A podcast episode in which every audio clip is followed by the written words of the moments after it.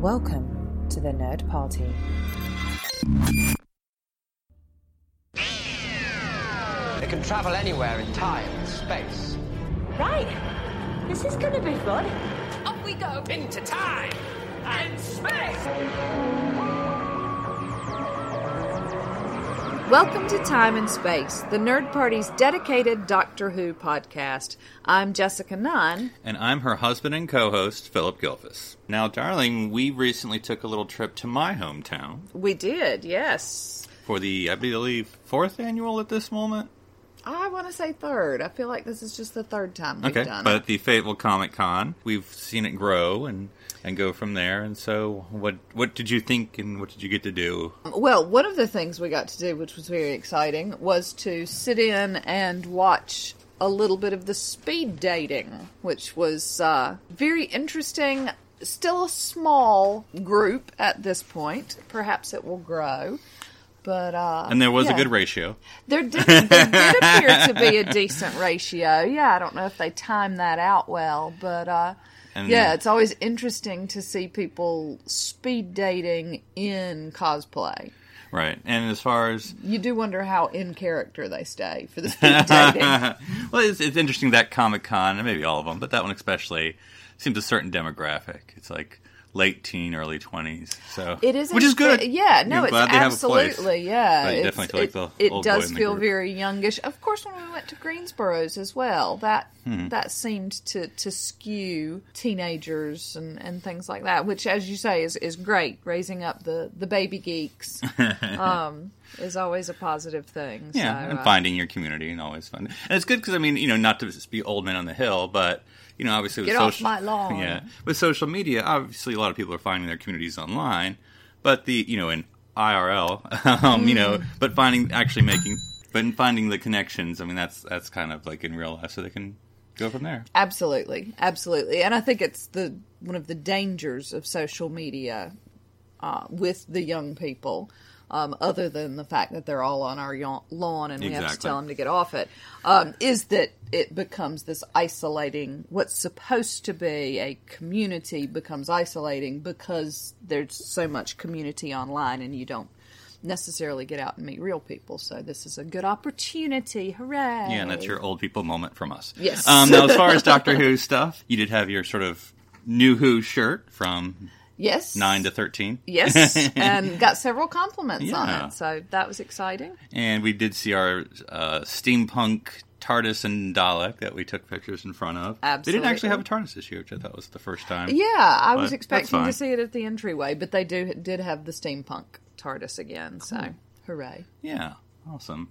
So yeah, we'd be interested. I know, um, you know, in my other fandom, Star Trek Destination, whatever it's called, Destination Star Trek. Yes, over in uh, the uh, UK was the same weekend. Oh yeah, of course, So, up in Birmingham. Yep. So it's nice to see everyone's pictures and everything. So yeah, we'd be interested to know everyone's con experiences during this season. So feel free to tweet at us and with your pictures, cosplay ideas, and all that stuff. Your cosplay is still being made, and so Yes, my mother is working on a Dalek costume, and she is struggling with the bumps, trying to figure out the best material, the best way to secure them. One of the things, you know, when I picture it in my head, I think about the bumps on the front of my dress because that's the those are the ones that I'll see. She's concerned, you know, that if it's anything substantive. substantive that I'm going to end up sitting on it, That's which true. is a fair point. Yeah. so uh, if anybody has any suggestions or uh, tips, let us know. Cool. Yeah, I've actually, and I've been thinking. My problem with cosplay is, you know, I don't look like anyone necessarily. I think the guy from Half Life is about when I have hair. That's about usually what I go with. But I finally thought of a Doctor Who character. Okay. I have to get a straw hat.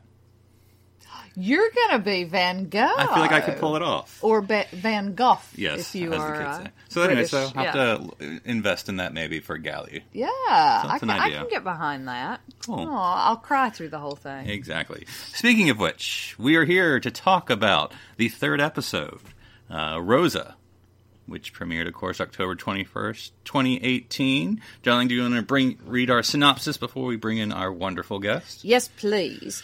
Attempting to return home to Sheffield, the TARDIS instead drops the 13th Doctor and friends in 1955 Alabama, where somebody is planning on meddling with time. Meeting seamstress Rosa Parks, the doctor and her friends must work together to correct the flow of time and keep events in order before things go horribly wrong. And here to talk about this is KC. KC, welcome to Time and Space. Thank you for having me. Sure. So, do you want to kind of introduce your Doctor Who fandom and history before we get into the thick of it? Well, uh, I my first doctor was David Tennant back in ye old 2007. Seven, seven, seven. It, I was like coming up in my final years of college. I'd just gone through a breakup, and I'm just like, you know what? I'm gonna do what no one has ever wanted me to do, and I'm gonna get into sci-fi. Gosh darn it! and uh, my first uh, foray into it was Doctor Who. I think my first episode was Gridlock, which was the tenth Doctor and Martha Oh, Good Martha episode. um, Yeah. in New New York, and um, and I just got hooked. I remembered watching David Tennant's last episodes live, and um, Sue Kissenweather, who was a guest a couple of episodes ago. Uh, we hosted we co-hosted a show called Anomaly Supplemental, and she had told me she'd never seen Doctor Who, and I was like, you know what? Let's have an episode where you watch Blink for the first time. Oh, And a great starter. Which barely has the Doctor yeah, and because it was uh, lauded as one of the best episodes to start a newbie to. So since then, uh, she has uh, gotten like more into it, and she was obviously on your podcast a couple of episodes ago, and she has great, like, deep thoughts. And we also bonded over how much we had opinions on Steven Moffat's run. Interesting. Yeah.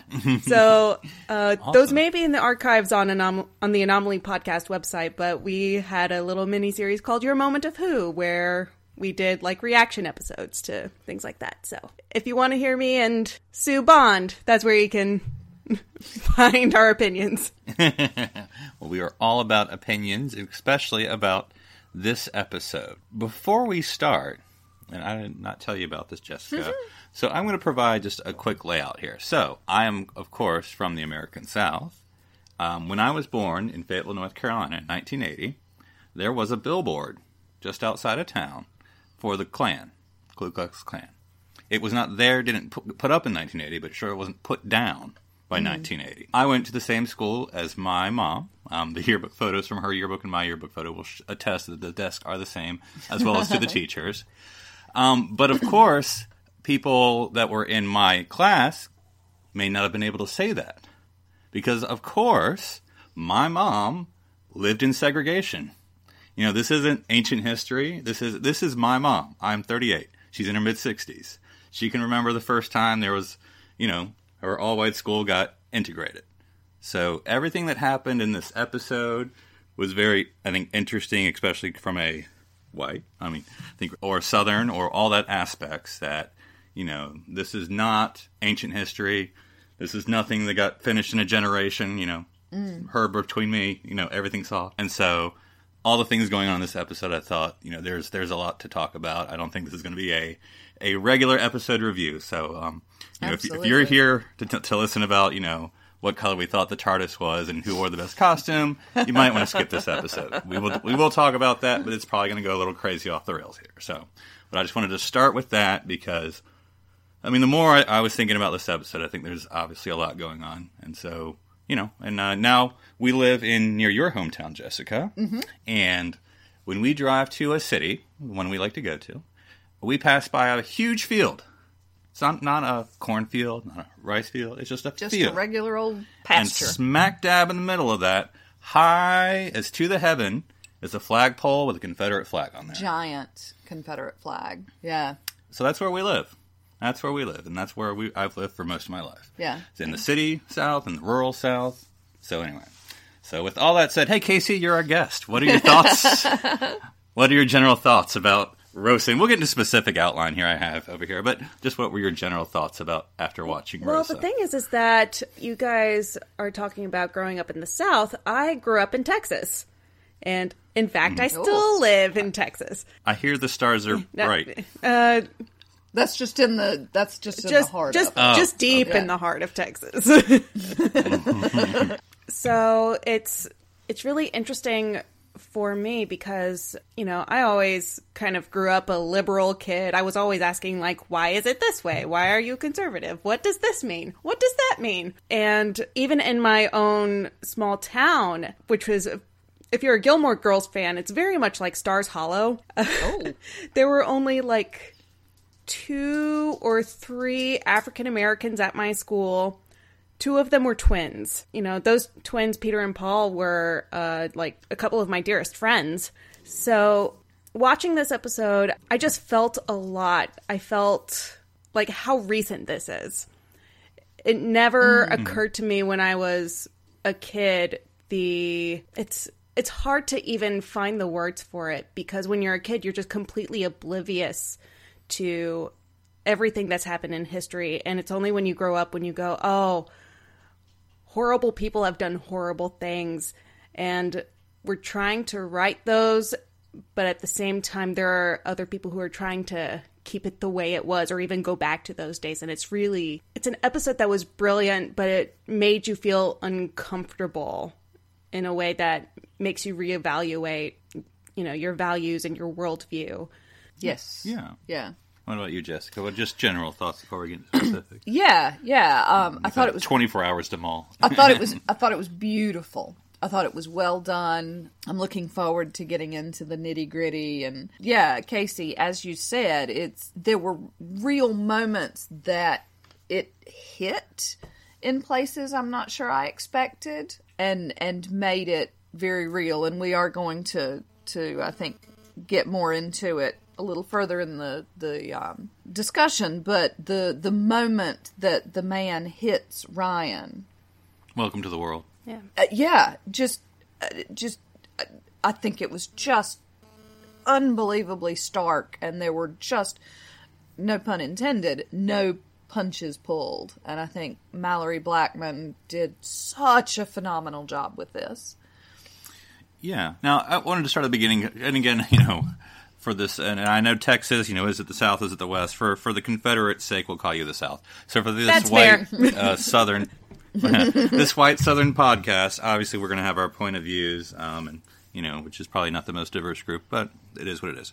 So, um, but I tell you, you know, w- when I first heard that, you know, Rosa, or you know, was going to be the story, Rosa Parks, I was like, okay, well, you know, a this is Britain's telling an American story, you know, just like any country telling another country's story. You're always like.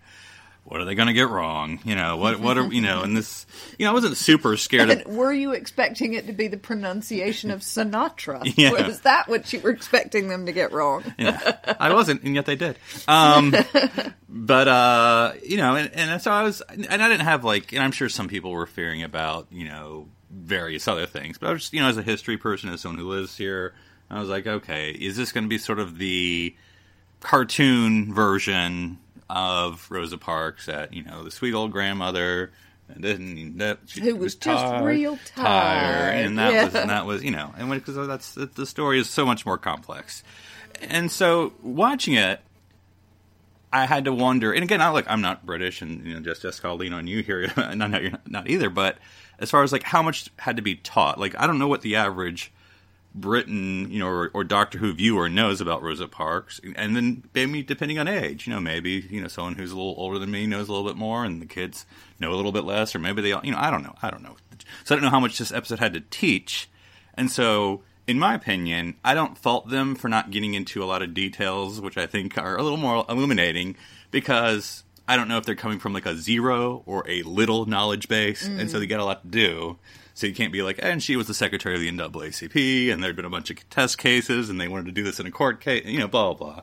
Versus, you know, so, but I don't know. What what do you think? Yeah, I mean, I think that they hit the right note of they delved a lot deeper than the the folklore, mm-hmm.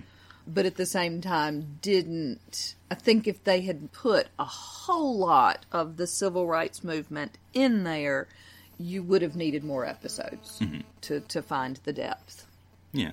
Did you have any fears about this episode or worries, KC, or did you, you know, trust this this uh, new Chris fellow and his television writing. Well, I love Chris Chibnall in general. I loved Broadchurch. I've loved the episodes he's done for Doctor Who during the Moffat era. What I was, I'm always worried about American episodes in Doctor Who just because they kind of go for, in my experience, they've kind of gone for like the glitz and the glam of America. And then you also get those poor British actors who can't do American accents, and it makes me so sad. Apparently, Southern's the easiest It one is. for them. Uh, it's there's actually an interesting YouTube video about that, but I digress. Yeah, I was a little bit worried because m- the America Set episodes have never been my favorite, and the civil rights movement is such a big topic to cover in a one-hour episode that I was a little bit scared. Mm. So the fact that they were able to do what they did within that hour was pretty amazing. The Yeah. like the writing for the most part was on point. The acting was definitely on point, and so is the direction. I just it's one of my favorite Doctor Who episodes in a long time. Yes. Yeah. Yeah, and I think you know, we, and I wasn't not the only person to have this thought. I know it's probably on Twitter and everywhere else. Like, oh, okay, this is gonna be the Quantum Leap episode, or because you, Jessica, you had asked me, and I can remember if it was on air or not last week. You know, had Doctor Who ever done a quote unquote recent history episode, and not just like have they appeared in the recent history, you know, and say in the past forty years, but like historical figures. And you know, I, I off the top of my head, I said no, and I believe that's you know post World War II, you know, an, historical figure, you know, and so I, I don't know. This is the first, Certainly not in this scope. I mean, Yeah. obviously, we see Richard Nixon and Yeah, we talk- yeah. people like that, Yeah. but um, this detailed where the historical figure is the story yeah, and then the historical event. and the yeah. So let's get into the meat of this, and this bullet is simply called racism. And basically, what I you know would uh, propose we just go through each character and what they saw of this world and what they do in their own world. And so let's just talk with the obvious person, and that's Ryan. You talked about him literally getting introduced to this world. So, what'd you think about Ryan's journey into yesteryear in another country and what it meant for what he already was carrying with him? And I, I found it to be such a real moment. Um, and I'm not a hundred percent sure a combination, I think, of the acting and the directing and the writing. They're just walking down the street and the woman drops her glove and he picks it up for her because he's that kind of guy and is is is hit. And the look on his face this just sort of stunned moment. I mean we know this. We know that we have grown up hearing stories about boys like emmett till. And it, it didn't feel real until that moment that moment of of ryan's face I, I, it, I, I don't know I, i'm not even sure i can explain it i just it's stunning it just stunned me right there and I thought it was, you know, the, the this is Doctor Who has approached. Well, I'll stick with New Who for the moment. Has approached uh, history for people of color in various ways. Um, and and KC, you can maybe help me with the specifics, but generally speaking, um, it, either, it would either be like a act, you know, whether it was Martha or Bill or whoever, and it was like, you know, uh, the doctor would be like, oh, just you know, pretend that you just walk around like you own the place. That's all it worked. Or you know, that's A. You know, just act like you're you belong and you belong. B. It was, you know what? History is a lot more diverse than you think it is. You know, it, it's been whitewashed. Guess what? There were people of color all the time, all the time, everywhere. So you'll blend in this was the first time where it was like, you know what? It kind of sucks to be a person of color in the past yeah. sometimes. Um, and we, you know, don't talk about that often enough in, you know, Doctor Who and everything else, where you're going to have to be in a different seat or live in a, or can't go in the hotel room or can't, you know, and so in this, ser- this episode, we literally had to split the crew because you had to.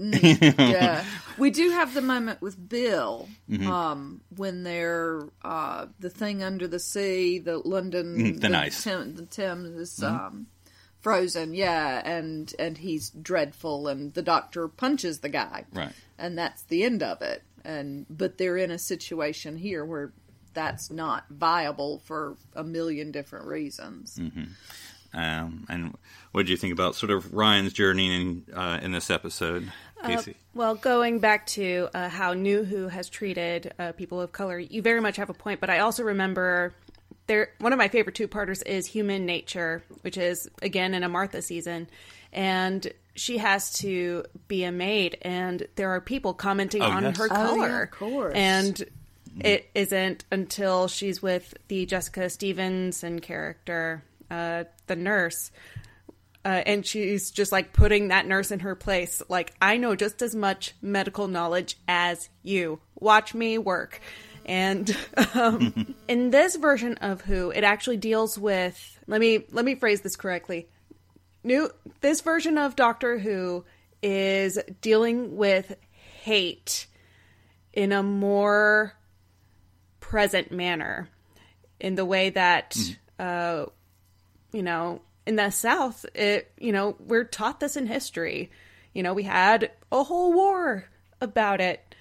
And the fact that they got Ryan's anger so, so well, it was so well written and so well directed. And one of my favorite moments is actually him talking about his nan, Grace, who has passed. And he said, The only reason why I don't punch anybody out of anger is because my nan told me not to. And I, and I think this, as I thought about this, you know, here in America, certainly, and obviously we can't say this from personal experience, but we know that um, people of color, and especially um, African Americans, have to have a talk with their young men about what to do. And how not to be angry and and and and I agree with you KC uh, that again was a very visceral moment for me. The the recognition that African Americans during that time in particular must have been so angry all the time. And I can't imagine That was sort of what Yaz's question to Rosa: How do you go on every day? I think her answer was, you know, there's always tomorrow or something like that. But yeah, you know, because it's it's all.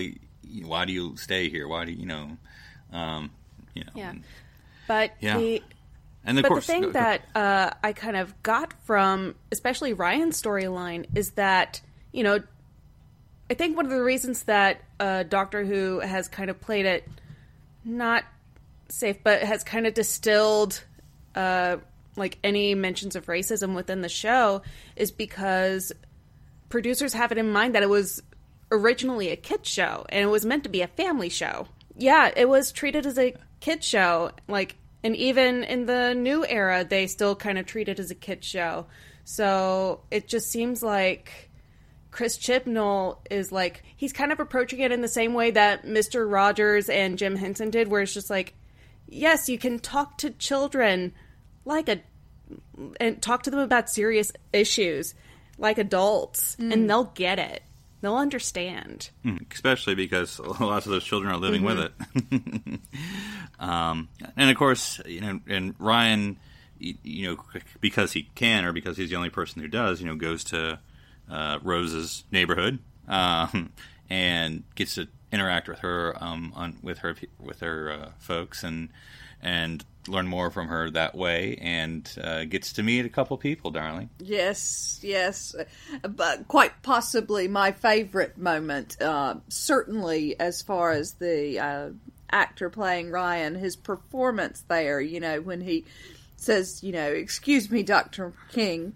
Yes, Rosa Parks, and then sort of goes, Whoa. yeah. I mean, just, just beautiful timing, and oh, he did just beautifully with that. It, it's so fun to see your characters meet their heroes in a show like this, Yes, especially in a time when, you know, a lot of your heroes you may not want to meet.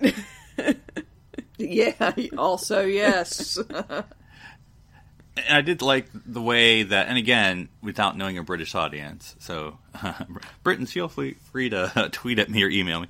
Um, using him as your teaching character, so it's like, oh, Rosa Parks, oh, she's the bus driver lady, right? You know, and it's like, no, let us tell the story of history of Rosa Parks. And he's like, yeah, well, I know Dr. Martin King, uh, or, you know, and so that I thought that was sort of an interesting way to do it. And of course, I mean, I guess we haven't stated it, but in case we haven't made it plain, of course, this was uh, co-written um, by, you know, M- Malorie, Malorie Blackman, Blackman, yeah. and uh, you know, pers- pers- or person of color, directed by a person of color, I believe. And so, um, so you know, I think that's also also the first, I believe, uh, written I think I think and I probably, right, yeah. um, as far as uh, African descent, I would uh, hazard to say the first director. Obviously, we've had other, um, but you know, the first director of Doctor Who was a person of color. But anyway, um, but anyway, so I think that's also l- lends credence to the tale of perhaps. You know, other times that we've done this, but anyway. Yes. So, um, and that's more to say on Ryan, but just for we'll move on to next. And KC, what do you think of sort of Yaz's journey? As I put it in my outline, I'm not your Mexican. Well, that deals with a whole new, different kind of racism. Um, yes. like I love Yaz in general, and going from anger into confusion about where she fits in within this whole. Race issue. That was a crazy Yeah. moment when she was on that bus and had to literally look at Yeah. which. Yes. Yeah. like that's you know that was so odd for me because i you know growing up you again you only you know considered how it, history treated the bus as you know white and then african american but there were obviously other people living in america yeah. Yeah. no one teaches here you this in class. Just like, where do the other people go if they're not Caucasian? Right. Somewhere other than the South. is my That's a guess. good guess. That's right. Uh, Well, yeah, and we and we can do the whole history of America, but whether it's the Chinese out west or Mm-hmm. Eastern Europeans up north, or you know, all Native the, Americans. Yeah. and, and the most touching part, yeah. well, it, the whole episode was touching. One of the mo, but that moment behind the bins with Ryan and Yaz, where Yaz is talking about how she was called a slur while she was doing her job. Like I was like, oh yeah, this is still going on. Yeah, it's it is a slur that while I was in England, I heard children use fairly regularly. So yeah, I mean, because and to me that's another part. You know, what is the British experience currently? You know, what you know, because I'm, I'm very aware of the American uh, ones, uh, which are which are myriad, of course. Um, but yeah, so it's, I mean, again, I'm always interested in you know because this is obviously a British show for a British audience. Obviously, it's a worldwide, but primarily it's for a British audience. Um, and so I'm, I'm wondering sort of what the message they get from all this. Yeah. And then, Yeah, and I think that was the nice thing about having Yaz to tie it into. I mean, obviously Ryan's going through the British experience, but Yaz's is almost exclusively British because the America, the white Americans don't even know what she is, and and the the the slur is something that, like I say, is is still very widely used and um, and that part of the the people from that part of the world who are currently in England, particularly again with people like Nigel Farage and you know the Britain 1st groups are experiencing yucky yucky Yeah. things. Yeah. I mean, just to go uh, outside of the uh, racism discussion, I thought this was certainly not that she did it 100%, but this was sort of Yaz's chance to be a PC here. Um, Yes, she does get to make her murder wall and things, a murder board. Yes. So again, we're I think we're still on the Yaz hasn't had her own episode yet, but we know it's coming. So I- I- not the I'm going to say the I was going to say the biggest part, and that's not true because it's Ryan is the biggest part, other than Rosa, of course. Um, but Graham continues to fascinate me, darling. Bradley Walsh, I have to say, is bringing it. He is. He is bringing it, the yeah, series. No, I am Not to stand up for the white guy as the white guy here, but but I mean, um, because in my notes I have Graham, and in parentheses I have Grace because I think you know Ryan does it too, like you said, KC. But I think Graham is carrying Grace a lot with him, and so we sort of get both characters uh, Yes. in this episode. Yeah. and so I think it's interesting to see Graham react. I mean, again, it's interesting to see the white guy react, you know. But I mean, it's interesting to see him react, you know, and then having to play the part because he has to play the I'm part of this culture that Yeah, and You I think I think that's the perspective that Graham gives us. Obviously, he doesn't have the highest burden. The black Yeah, people have the yeah. highest burden. I'm, I'm not trying to. But I, thi- anyway. I think he gives us the perspective of a middle aged white man Mm-hmm. who is so opposite to these views. And and so he's standing in a sea of middle aged white men. it has to It- fit in, quote unquote. yeah, it's just an uh, it was an interesting perspective. You're absolutely right. It's not, you know, it is not the perspective by any stretch of the imagination, but the way they handled it I thought was really well done. and his continuing familial you know he always introduces this is my grandson this is my grandson Mm-hmm. you know whether it's for familial effect i think um you know when the he first when they first encounter the, the whiteness of the segregation you know with the ryan hit you know, this is my grandson. Where do you all come from? And then the second time, for at least comedic effect, when he's with the bus driver at the fishing hole. Oh, this is my grandson. How you doing, yo? what up, blood? But again, but Graham bringing Grace's experience that you know Grace knew who Rosa Parks was, and and that she called him, asked if he was a James Blake when they first met, and had the spirit of Rosa Parks T-shirt, which I'm still surprised I don't see all over Twitter that that hasn't become a thing yet. But yeah, but I don't know, KC, what what you sort of think of Graham slash Grace? I I really liked Graham in this episode, and I've been liking Graham for the most part a lot. And I know this is weird coming from a woman saying that she likes an old white man character, um, mm-hmm. but I think what I really like about this episode is that it he really doubles down on calling Ryan his grandson. I was actually watching the episode like kind of reminded that Ryan is still uncomfortable with this relationship and I'm like, "Why? Why? Why is this?" And He's a good guy. and it wasn't until uh like just before we started recording like i was thinking about it some more and i remember what something ryan said in the first episode was that uh grace's son is actually ryan's dad. Um and after his mom died grace was the closest thing he had to a mom and i'm like oh this is the closest thing he's ever had to a paternal figure. That Yeah, fits. he so, has yeah. daddy issues. he has He daddy has issues. daddy issues. Yeah. And there's this guy who was married to his nan for three years, and he's calling him his grandson. And he's like, No, you're not my granddad. First of all, you're white. and you're not my You're not real my dad. real granddad. Yeah, Slam door. yeah, yeah. And I guess we, I mean, we've talked generally about her, but I mean, you know, obviously great uh, guest appearance, Ms. Rosa Parks, and so I don't know what's what what is there to say about Rosa Parks, darling? Obviously, the character, we, the real person. I'm sure we could talk about forever, but Yes. Well, first of all, I think it's important to know that this is not the actresses. first, First- Uh, Chibnall Doctor Who go around. Yeah, yeah. Um, she was in what is it, Forty two forty two? that right? Yes, which was Chris Chibnall's first inaugural Doctor Who episode. Yes. So uh, she dies early. Sad. Yeah.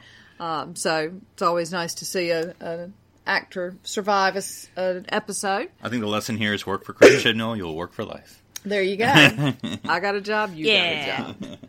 Um, yeah. No, I thought I thought she played it very well, very subtle, uh, which I thought was needed, and and probably reflects very much on. Um, at least what we know historically about Rosa Parks, you know, she she wasn't a Dr. King. She wasn't a stand in the middle of the limelight kind of woman. She spent her entire life working towards civil rights, and this is the only thing that most people know her from. Yeah, and I think, and I'm about to get in dangerous territory, so ladies, watch out for me here. Um, she plays a positive, well, I suppose it could be it's a negative too, stereotype of women in history. They are the doers. She's the doer. She she is the one who did the work, and she wasn't the one that was standing on a pedestal in front of a camera in front of a microphone. She was the doer. Um, you know, and so I mean, in this episode, you can see her uh, you know, and again, the- the episode doesn't show the whole picture, but that's fine. What it does show, um, you know, of the one who was having to, to face the the bus driver and the people on the bus and, and everything else that this would cause, and and also being a seamstress and also being, you know, uh, you know, playing the sort of traditional role of of a uh, a wife during that time, and and then doing all the things she had to do, and then throughout her life, she was always this the doer, the the researcher, the secretary, the organizer, the whatever, not the spotlight, not the whatever. the And so- worker bee. Yeah. uh, which I think is, uh, and and KC, by all means, feel free to to jump in with your own uh, female perspective. But uh, I sort of feel like that's has traditionally been in a lot it, for the majority of women that has been the worker bee, um, which I think is why men are a little confused by the fact that women are stepping out at this point and and not just being satisfied with that sort of thing. We'll never be satisfied. We'll never be satisfied. Satisfied. Rewind. Oh no. Now we're all off topic. it's okay. It's about American history. It's the same thing. it's the I'm same I'm waiting for. Lynn. Lynn, let's do the Rosa musical. What do you say? Oh yeah, Rosa needs a musical. I mean, I was. I mean, this is of course. I mean, for those interested, um, and I'm sure the the Rosa Parks Wikipedia web uh, site went crazy after this episode, and probably still is. But like she, you know, lived a life after this, and and um, sometimes happy, sometimes sad. But you know, she kept on trucking. This wasn't the only thing she did. Um, and so I think there's a, obviously and and again the the uh, cartoon picture of the nice old lady and like uh she's you know knew Malcolm X was with the Black Band you know was, there's lots of stuff that she did. And so um, up in Detroit and all that stuff. But anyway um, but just what do you think sort of of the the character um, and maybe even the historical figure Rosa Parks KC? I what I actually uh, grasped onto immediately was the actress's portrayal. Um, I'll ne- I can mm-hmm. never remember her name. You know, I'm an improv performer, and usually the you know when you're in an improv scene, everyone's like really tempted to be loud and arc- and cartoony, and the people that always stand out are the people who are able to stand still and take a breath and allow themselves to be quiet. Mm-hmm. And that's what I felt this actress was doing, and that served as such a nice, dignified, very real contrast to, you know, Jodie Whittaker's, you know, fantastic energy, Ryan's anger, you know, Yaz's want to get things done. Vinette was brilliant. And if she lived in America, or if the Americans could recognize Doctor Who, I want her to win an Emmy Award for guest actress. oh Beth yeah, Beth, Oh, uh, yeah. yes Yeah, and, and you're right. She was she was quiet. She was understated, but steely. Uh, just yeah, every everything you want in a in a guest actress. I Yeah, think. she's or a guest she stood up for, for, she stood up for Ryan and kind of protected him, and then she was like, "Are you dumb?" yeah, And then she sasses him and is just like, "I'm sorry, I'm Mrs. Parks. Let's have a ma'am at the end of that statement." And he's just like, "Yes, ma'am." uh-huh. which I find particularly funny because that's not A one of the British- things. Yeah, yeah. one of the things I had to learn as a teacher. Because my response to students is, I think you meant yes, ma'am. and that's so not a British thing. Um, and the, the British students would respond with yes, miss instead. Ma'am is usually just reserved for the queen or very, very important. There, there's just not a lot of ma'ams. So yeah, I it made me laugh a little bit. Well, I 'Cause did- I was like, no, I understand, Ryan. I did like, and and I thought the translation moments in this episode were f- real and funny, um, because like especially like when Ryan's talking to, I think Dr. King, and he's like, "My nan, grand, grandma." yeah, yeah. So Well, and of course, and the fact that everybody thinks Yaz is Mexican. yeah, so sad. oh goodness. I know. I, I just know, wanted to I hug just- her. yeah. But at, at the same time, I think it's incredibly realistic, even today. I mean, when we talk about um, the Latinos who are here, and you know, they are traditionally all called Mexicans by people who don't always know better or choose to educate themselves further. Well, it's also, and I'm bad about it, but it's also like Africa is not a country, you know. Yes. Yeah. Um, but anyway, so I, I really don't have anything to say about the Doctor. So um, if you want to address it, we go to final thoughts here. I mean, great stuff, but I thought you know it was definitely other people's episode. I, I loved though, and um, I don't think I thought about it until I saw somebody talking about it on Twitter.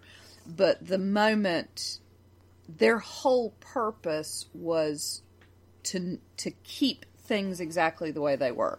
Their whole purpose was not to make something happen, Right. but to keep something that was already Not going to happening, yeah. happen happening. And um, the moment where they're talking, the the bus driver's talking to Rosa Parks, and we get Rosa Parks actually in the background and the doctor in the forefront looking down and sort of this steely determination of I'm not going to interfere, I'm not going to interfere, I'm not going to interfere, which is so the antithesis of what the doctor would ordinarily do. Um, I thought that was a really nice moment cinematically. Cool. And I'm gonna that the, that sort of not the last scene, but sort of the last bus scene. I want to talk about in a second here. But let's just because I guess we should talk about the villain Krasko. I don't know. I you know what what whatever right. But anyway, I mean, uh, KC, you have anything about Krasko? Uh, Yeah, um, from a writing standpoint, I can understand the desire or the feeling like you need to have a reason to mess things up in a story like this. Rather Right. than have the environment itself be the villain. Here's the thing from a narrative point of view, he wasn't necessary. And uh, I was talking to Sue about this today because I actually had to text her and be like, How many times am, am I going to cry during this episode? And she responded, I didn't cry. And I'm like, Cool. I teared up about four or five times, but it's nothing. But I told her, I don't know if evil leather jacket guy had to be there. And How would you have reframed it without some sort of outside influence? You see, that's that's the hard thing, especially within a sci-fi show that is trying to bring some of the lightness back. Like that would be if I could get in that writer's room and figure out their thought process, I think that would be I think that would be interesting because I do want to know hmm. where they were coming from with that. Um but I on it Well, and I'm also sort of thinking maybe they're introducing him. Yeah, that's my. I don't know. I shouldn't say fear, but I'll say that's my fear. Um, in other words, like all the. Well, this is me saying it. You all can disagree. All the villains have been kind of terrible this series. I mean, like as far as interesting or depth wise, and it's fine because the story. Well, the character. Other things have been great, so it's kind of like, well, okay, they can't hit everything ten out of ten. Um, and so with this one, he was so thin. It's like there's so little explanation but there's enough detail where you're like, well, obviously he's going to show up again because I mean, if this is it, Yeah, I think if they then you are terrible reuse writers. I mean, yeah. like you t- told him he came from the prison. He has a vortex manipulator, um, and and that's a and then he's you know Ryan dispatches him so easily. I was like, are you did, really? That's it? I I was like, well, then he's you know where'd he go? We're going to Yeah. see him. Yeah. Um, but also like oh, I know ahead, that they're not going to do two parters. I don't remember what they're going to do with arcs, and I know that they're not going to do any older monsters, like any of the older popular monsters. Mm. So I'm trying to keep all of this in mind. But even when, Yes. even like, maybe I shouldn't reference an American TV show, but even when you're introducing Spike in Buffy, Oh, oh, oh, don't get me started. it's I'm an, An- angel. Another time traveler yeah. Well, I suppose so. um, in Doctor Who. Yeah. Oh, that's true. Yeah. Torchwood. but it's like that's an interesting, very distinct character. Um, but this, the villain in this, uh, who I just lovingly call evil leather jacket guy, just because I I know his name, but he's just the cute greaser man who's who happens to be evil. I'll say Grease Reject. Yeah, yeah. Um, yeah, and- and also with no real basis. Like we don't get the explanation other than she screws things up. And well, that's the thing. He's I don't know how to interpret because he's. I mean, is he human? That was never answered. I don't think that was ever answered. Like, what is he? Is he human? Is he not human? And then his. I'll say racism. His racism isn't explained. Is it literally? I hate black mm-hmm. people, and that's because you know something like oh they're better or. But I don't know what they is. Is it humanity? Is it black? Is it? And again, you know, I look. I've watched enough movies and stuff in sci-fi where the villains are honestly usually paper thin. So again, it, we can gonna- live with it. I can live with it, but it's just one of those things where it's almost so thin. You're like, why? Like you said, KC, I had to be in the writers' room going, so "What? You guys got a plan, right?" Yeah. Or Yeah, yeah. If they don't bring him back, I'm going to be less impressed. yeah, I would. I mean, so far I'm like, villains not great the series, but there's so many other things. Um, But whatever. But again, the actor drawbacks. is very cute and very good with what he's given. Yes. Yeah, I don't, and I knew he looked familiar. You looked it up, and you you figured out why. Yes, he was in Revenge. Revenge. Ooh. And I was I didn't recognize him because he's a little older, and he seemed taller because he's a shorty in Revenge, And is currently engaged to Emily VanCamp. who was his love interest in Revenge. Aw, there you so, go. anyway. That's nice. Yeah. So yeah. Yeah. I mean, I there was a little part of me when he said that he was in the prison for murder, and I was like, River. Where do you get the vortex manipulator from? That's what I thought for a second too. And then he was talking about Oh, the neurotransmitter that you know inhibits his want to kill, and Yeah, I'm like, well, and- get out of my house. yeah, yeah, yeah. That's not you. Then uh, one thing I did think, and this sorry, we'll wrap up here soon, but the use of violence because with the doctor, you know, I'm going to go there, so you guys can stop me. With the doctor being a woman, right? Will we ever see her attack? You know, because here she was almost chose. Oh, interesting. but because oh he can't do it, you know, in other words, not that like the doctors are necessarily fisticuffs, but you know, like you said, the twelfth doctor threw a punch when he saw racism. Yeah. Um, but anyway, and I'm not saying every doctor has to be the same, but I'm just as an example, you know, that there there couldn't be violence here because he couldn't hit her. You know. well, he couldn't kill her. Right. He could hit her. He just couldn't kill Well, her, also- and that's what yeah. she knew. And and so as he was choking her, she was like, "Nah, you feel it in your head, don't you? You can't, you can't keep doing Yeah, and the- this." But I was just wondering how that violence with the woman. yeah, and will- and the female go on. companions have been under threat of physical violence before as well. Okay, so and we could go on, but I think we're gonna wrap up. I this is my nitpick, and again, this is a great episode, uh, best episode of the series. There's only three, but I would say Rosa is obviously in the top, and um, you know, I, I think this is probably going to be one among the, the most Yeah, it's gonna go powerful. down. Yeah, I mean, I don't want to say it's the the most, but I'll say one of the most powerful Doctor Who episodes, whether new Who or classic. I mean, I'm going to say that you don't have to, but nitpicks and again, y'all can disagree. And, and the music, and, I- and I know people are like, oh, people are complaining about popular music. That's not my complaint at all. I'm all for popular music. Shoot, Lorde could write the Doctor Who theme. I don't care. You know, what it is is, uh, I mean, in my opinion, music sometimes or oftentimes should just be the sort of like add the ambiance. Whereas this one, like literally when Rosa Parks would appear on screen, it would be like. "Dur, dur, dur, dur, dur, dur." And I'm like, okay, I you don't you don't have to American hero that, her. Was that the Superman thing you were Like, just singing? I mean, and I, and again, maybe it's a British. Like, I don't need to be told she's an American hero every time she appears on screen, like, because again, what she's doing. In other words, if you use the music, you're saying like, I have to tell you she's doing something heroic. No, you don't. I can see it with my own eyes. And then the music at the end, and again, I know this is just my opinion. People will disagree. The whole, uh, the the big song. Think how much powerful that would be if that was silent or you know quiet. And again, because I think the music is sort of like, oh, she's doing something great. It's awesome. We won. I'm like, I think the point of the episode is that, of course, we didn't win. Um, or you know, Well, we haven't won yet. yeah. And again, maybe I'm I'm not seeing the point of view is that this is a moment that should be recognized, and, and I can see both sides.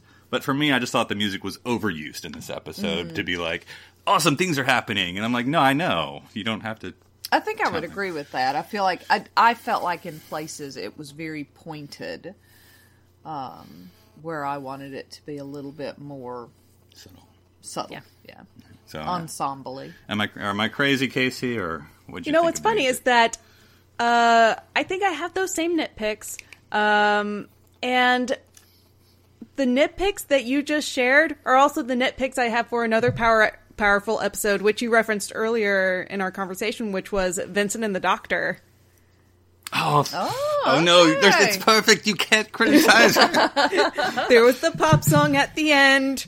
There was the monster Yes. that Yes. was just like, this isn't necessary, but okay. Yeah. Oh, Vincent's crazy because of monsters. Got it. Not because of deep rooted issues that, yeah, Yeah. of mental health. But hmm. surprise, it Yeah. was his mental health. yeah, it wasn't just the monster. Okay, so I wasn't going to bring this up, but you did. So this is Vincent level. I mean, I still think Vincent's better. That's my opinion. But so you Look don't what have to you've agree. done, KC. But but I think, of course, with Vincent, it's the loss and winning. You know, this good moments, bad moments. You know, mm-hmm. and I think Rosa's different. It, it's a different story. Obviously, you can't just apple and oranges. But this whole great moment. But then, and again, this is me. The end was like. Oh, let's watch President Clinton. I'm like, what? Are we doing film strips here in the TARDIS now? We're putting up YouTube clips. I'm Yes, like, I would a little much, a little much. yeah. It's, I mean, and I'm not, and this is not what the doctor said, but it's sort of like, and it turned out well. And I'm like, no, it didn't. It well, really didn't. and the, I, I felt like the film strip with um, Rosa Parks receiving the what medal Of Freedom. I'm Medal probably saying it wrong, Freedom. something like that that. sounds right. Mm. You know, it felt like in five seconds we're going to get the more you know splashed across the. You know, it, mm-hmm. it it felt more like a pedantic kind of thing at Yeah. that point. because I mean, and and I'm and not look. She did many things, but like the story is, I mean, she really she she had a terrible parts or terrible time terrible time with money. I mean, she was very sick, and you know, it had to be you know, and of course, that's not the story you want to tell. You want to be like, oh. I mean, th- both stories are true. She did win the Medal of Freedom. She she uh, had, but anyway, And does have an asteroid named after It her. does, yeah. And so, but, but again, lar- those, those are nitpicks. You know, of the cake that was Rosa Parks, I have a problem with the sprinkles on the frosting. So it, I can live with. You know, it's, Yeah. it'll go on. So anyway, but I've talked a lot, so I'm not even going to give my final thoughts. So KC, I'm going to save you for last because you're the guest. So just go to your final thoughts on Rosa. I think it's. I thought it was wonderful. I continue to love the Doctor. Um, I thought this was handled well. I hope they continue to get Malorie Blackman to write for them because I love her too. The end. And KC, you get the last word as a guest. Rosa and the Doctor. I who- think, uh, like, we're only a few episodes in, but this is obviously the best out of the three so far. And I think it is. I think Iraq. We don't think spiders are going to be better than Rosa. Okay, here's Is the thing. I I am terrified of spiders. I am not excited for next no. week. Oh, but you're all right with racism? Is that what it is, KC? No, I I think that this is definitely setting a standard for episodes to come. So it's going to be interesting to see where they go. Uh, I am hoping for more well-rounded villains in the future if we have to have them.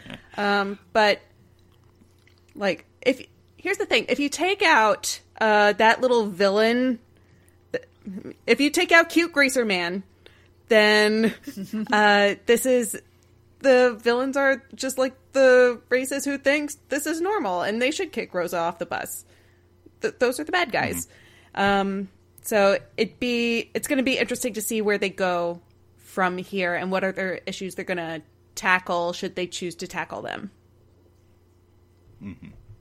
Yeah, of course, I don't. Well, I don't know. I wouldn't say anything. Sorry. The, I mean, to me, and this is hard to show. I mean, I would love to tackle it as a writer and playwright.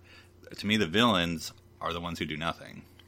Um, but that's you know, read a letter from Birmingham jail, Martin Luther King. Oh, it's all. uh, actually, that's a, that's a sorry. I know we have to wrap up, but that's the you know most horrifying part of that episode is that our heroes can't do anything. oh, oh, I'm sorry. I said I was going to talk about that, but yes, the the bus moment where go ahead and go, please. You know what I'm talking Yeah, about. Go ahead, KC. So basically, they're trying to get everybody on the bus, like get all get everybody on the bus, so that the white so that the evil white people can kick Rosa off the bus, and then they're re- and then it's the doctor who realizes we have to stay. We have to just let this happen. It has to be us. Yeah. And mm-hmm. that is the saddest, most horrifying, yet s- in the context of that point alone, they're allowing Rosa to, you know, fulfill her destiny by doing the most horrible thing possible, which is nothing.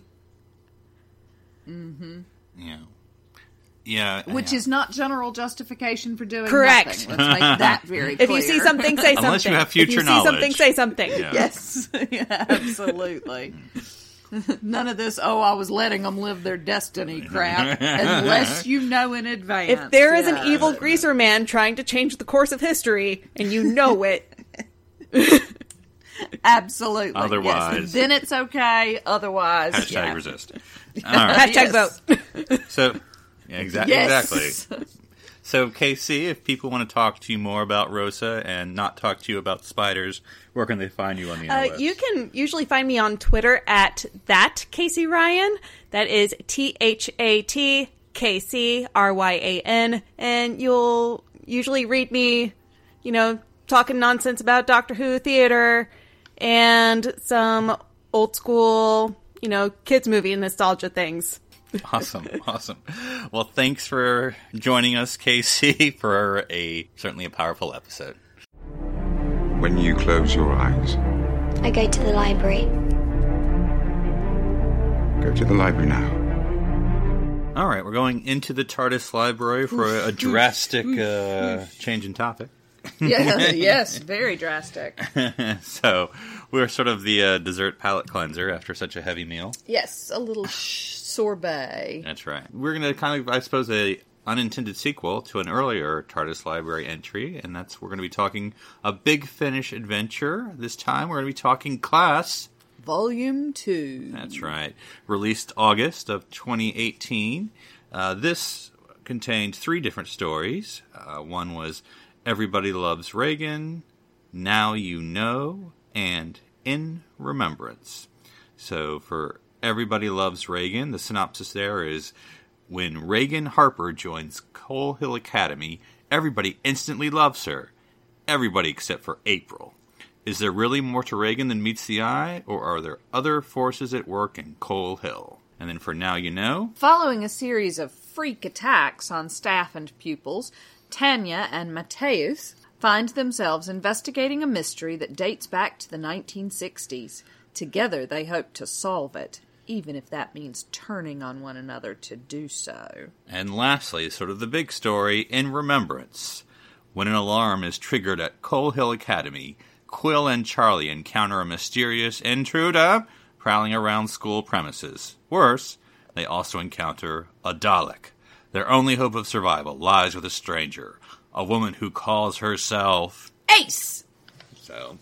So yeah, starting with our dive back into class. Um, for the most part, I thought it was nice to go back. Yeah, yeah. I'm always a little well, and we make jokes about it. I'm always a little sad that they only have about two or th- maybe three of the um, Character characters in in one episode. Um, and we do always wonder, especially the episode with Tanya and Matteusz. Matteusz. You know, where is every? Well, even with the first one, the Reagan one as well. You know, where is everybody? You know, are they just out of sight? Are they just off screen? And like poor thing? Matteusz, you know, his Charlie's not picking up his call, his bad boyfriend. I know, and sucks. they're all like, uh, yeah, we'll, we'll, we should Which do is really by- frustrating because they spend the entire first episode off together somewhere, and then in the second episode, yes, Charlie's nowhere to be seen. exactly. So, um, I guess we'll go in order. So, everybody loves Reagan. Um, it was, it was good. I mean, I would probably, whatever. So, what did you think of that one? I quite liked this one. Mm-hmm. Um, in in my ranking, um, this comes right in the middle for me. Mm-hmm. Um, because I, I I always like the idea that one person. It, it reminds me a lot of some of the. Um, Groundhog Day show episodes of things that we see where one person realizes that things aren't the way they're supposed to be, and everybody else is like, nope, this is normal. Nope, we've done this a dozen times, you know. Um, and so Reagan is manipulating people's memories, and so as we get further on in, um, the boyfriend, Ram. Ram. I wanted to say Ran or Rand, and I knew neither of those was right. Uh, Ram's like, "What do you mean? I went to prom with Reagan," you know, and Tanya's like, "We were we were friends in in nursery school," you know, and the and April's the only one who's sort of shouting in the abyss that no, this isn't correct, this isn't correct. So I, I find those types of stories very interesting. I have to say, the more I encounter him, the more I'm like, does Ram have any redeeming qualities? I mean, he's just a terrible. And I'm not nothing against the actor. I mean, the actor's doing what he's doing, but like Ram is just a terrible person. Really, I don't. He's just a dreadful football player. I Yeah, know. I mean, well, no, he's a good football player. Well, actually, he's not that good because of the leg. Yeah, but anyway, but he, he's he used to be a yeah. good football player. but he's just a selfish. I mean, typical boy, I guess. But Yeah, just well, and typical, possibly typical popular boy, especially a little bit self-absorbed Mm-hmm. and teenagery and I just don't see what April sees in him. angst-ridden. Always the bad boy. Know, That's absolutely what she sees. Is she's the good girl, so Mm-hmm. of course there's an attraction there. but he's not doing anything bad. He's just a jerk. Yeah, that's about all you need. Oh, okay, Sometimes, I I, mean, when you're 17, that that does it. Okay. That can be it sometimes. Oh yeah. How about the second one? Second one, so now you know. Um, I have to remind myself here. Uh, with the boy and the bowling. This is a bowling episode. This is a very special episode. Um, The more you know. yeah, I mean it's it's a little simpler, I think, than the other one. Um, Not as complex because it is just sort of uh, uh, bullies are basically disappearing in various forms, and it turns out it's a ghost kid who was bullied from the '60s, and they have to talk to him about you know not doing that. Don't be a bully yourself. Yes, And in order to do that, they have to bully each other, which they're very bad at. which they're very bad at. Yeah, this this was bottom of my list. Yeah. Um, although one of the things that I really like about these um, audio stories is one of the things I nitpicked about the series itself. Um, when we were watching Class as a series, the alien there weren't really any redeemable aliens. Mm-hmm. Uh, all the aliens were dreadful. And to be sure, both Reagan and Ghost Kid are Redeemable. yeah. I mean, Misunderstood. Reagan or- doesn't mean to. I mean, she does, but she doesn't mean to do it. Yes, yeah, they, they have redeemable qualities, Yeah. and I like the fact that that is coming more into play because I think we see that more in Doctor Who and didn't see it as much in Class. And I am surprised that all these episodes, all three of them, which the other one didn't, uh, the volume one, all three do take place in the school. Which you'd think like, oh, get out of there. No, I mean because it's called class for a reason. Yeah, um, and. I thought it all makes sense and all does well. And Absolutely, So- absolutely. All right, the last one, my favorite. in remembrance, of course, I call back to Remembrance of the Daleks because of Ace. This story goes back to the Remembrance of the Daleks episode uh, with some time traveling, of course, why not? And uh, yeah, Charlie and Quill. Quill's Quill is is is often good. I will say there were parts of this episode that were repetitive and annoying. So like basically when Quill and Ace or Dorothy um, were sniping at each other, that lasted about two minutes too long. Um, yeah, it got opinion. it got a little repetitive, and then it got a little bit soul searchy. Yeah. and then didn't come to any sort of like Quill didn't change. Exactly, and I think as like sort of like an improv partner, Quill was not yes handing. yeah, absolutely. And and that's absolutely fine. But then that whole concept of, you know, oh, well, have you ever thought about maybe you're bitter because your mother didn't love you enough or uh-huh. whatever. And she's, you know, Ace is trying to find redemption in Quill, and Quill is absolutely having none of it. And then a minute later, Ace is trying to find some redemption in Quill, and Quill is having absolutely none of it. and then a minute later, and so it does, yeah.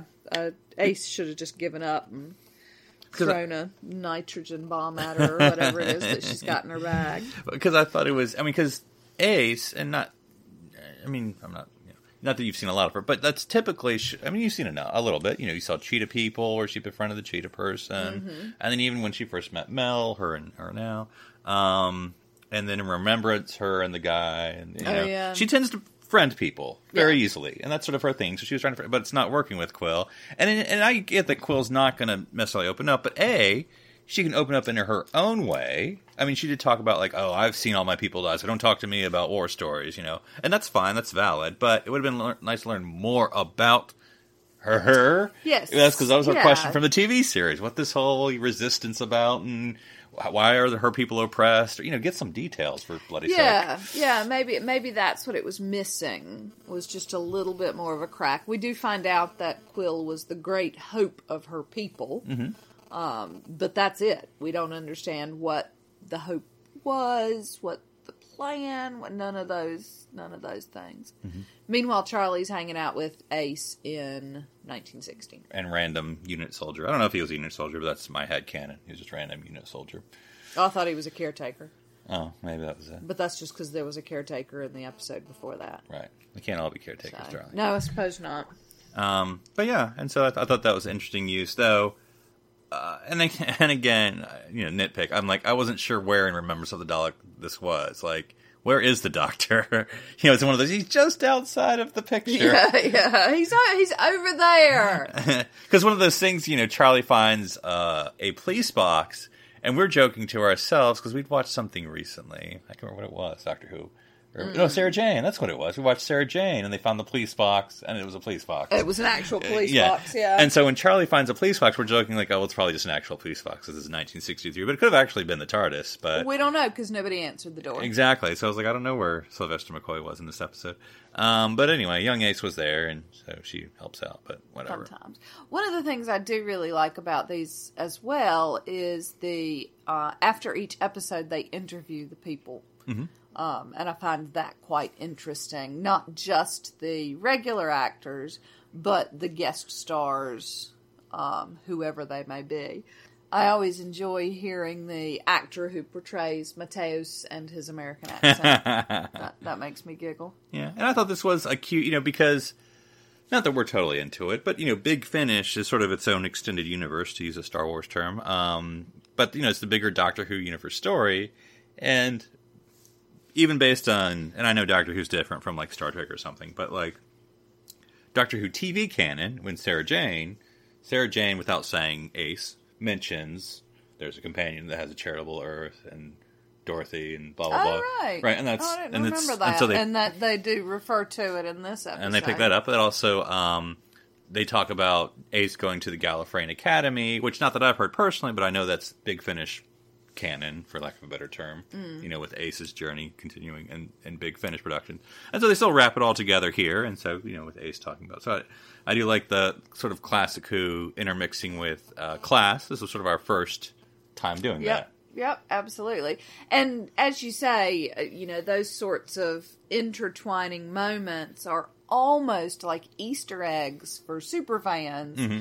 without like I didn't I didn't remember that about Sarah Jane um and I didn't know that that was part of the canon for Big Finish and it didn't change the story for me at all. Um but you got a little bit extra, which doesn't seem fair to me, but whatever. um, so yeah, I think overall they're well done. I hope they'll do some more. I don't know if they will or not, but Sure. I hope so. So if uh, listeners have any Big Finish recommendations for us, you can tweet us um, either at Join Nerd Party on Twitter with just hashtag time and space, or we'll figure it out. Or you can tweet us individually. I'm at NC Public Servant. And I'm at One Phoenix Theater. And so as far as next week, whether KC likes it or not, we'll be talking arachnids in the UK. Oogie. Yeah. Starring Mr. Big. Oh yeah, of course. I forgot about that. That's exciting. Yes. So until next week, enjoy watching, listening, and reading and thinking about the Doctor's adventures throughout time and space.